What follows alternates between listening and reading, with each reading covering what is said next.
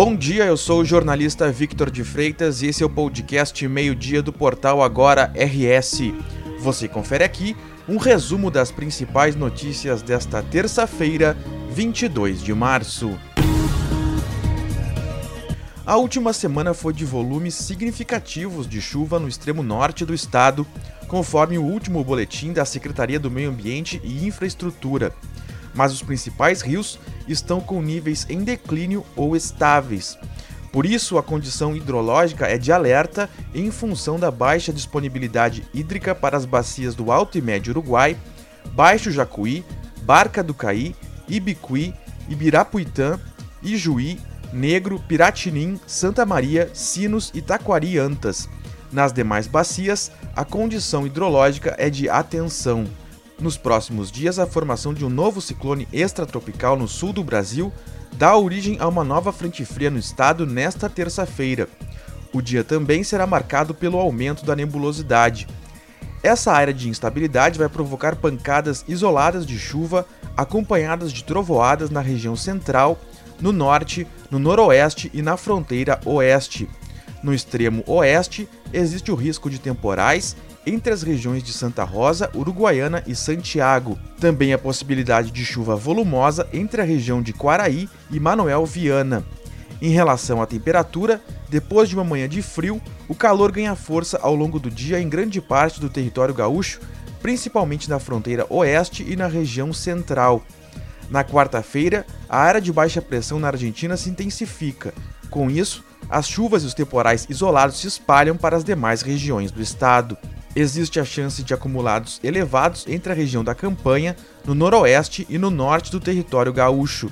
A tendência é que os temporais ganhem força na quinta-feira. A Corregedoria Geral da Brigada Militar afastou 20 policiais militares do 25º Batalhão de Polícia Militar localizado em São Leopoldo, na região metropolitana. O motivo é o envolvimento com jogos de azar, entre outros crimes. Um policial está preso no presídio militar em Porto Alegre. Um inquérito policial militar foi instaurado para apurar os crimes. Também foram cumpridos mandados de busca e apreensão nas casas dos policiais e no próprio batalhão. Em função do número elevado de afastamentos, o Comando Geral da BM determinou que policiais do 1 Batalhão de Choque de Porto Alegre fossem enviados para São Leopoldo. Duas cidades gaúchas aparecem entre as 20 piores do Brasil em termos da prestação do serviço de saneamento básico. É o que aponta um estudo do Instituto Trata Brasil, divulgado nesta terça-feira em referência ao Dia Mundial da Água. Os dois municípios são da região metropolitana de Porto Alegre. Gravataí aparece como a nona pior cidade do país neste quesito, enquanto Canoas é a vigésima. Nenhuma cidade gaúcha aparece entre as 20 melhores do Brasil. Nas primeiras posições estão cidades dos estados de São Paulo, Paraná e Minas Gerais. Nas últimas colocações, concentram-se mais as cidades da região Norte e Nordeste, além do estado do Rio de Janeiro.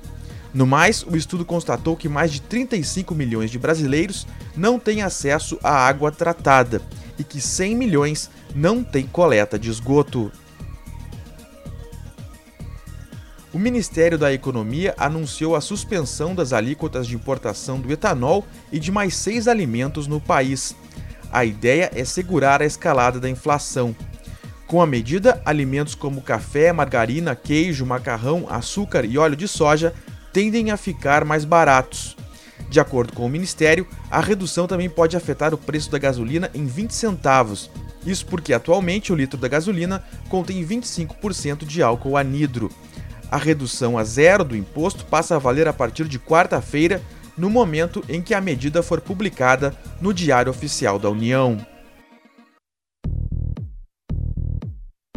Esta edição do meio-dia chegou ao fim, mas você fica sabendo o que acontece no estado em agora no rs.com. Obrigado pela companhia e até o meio-dia de amanhã.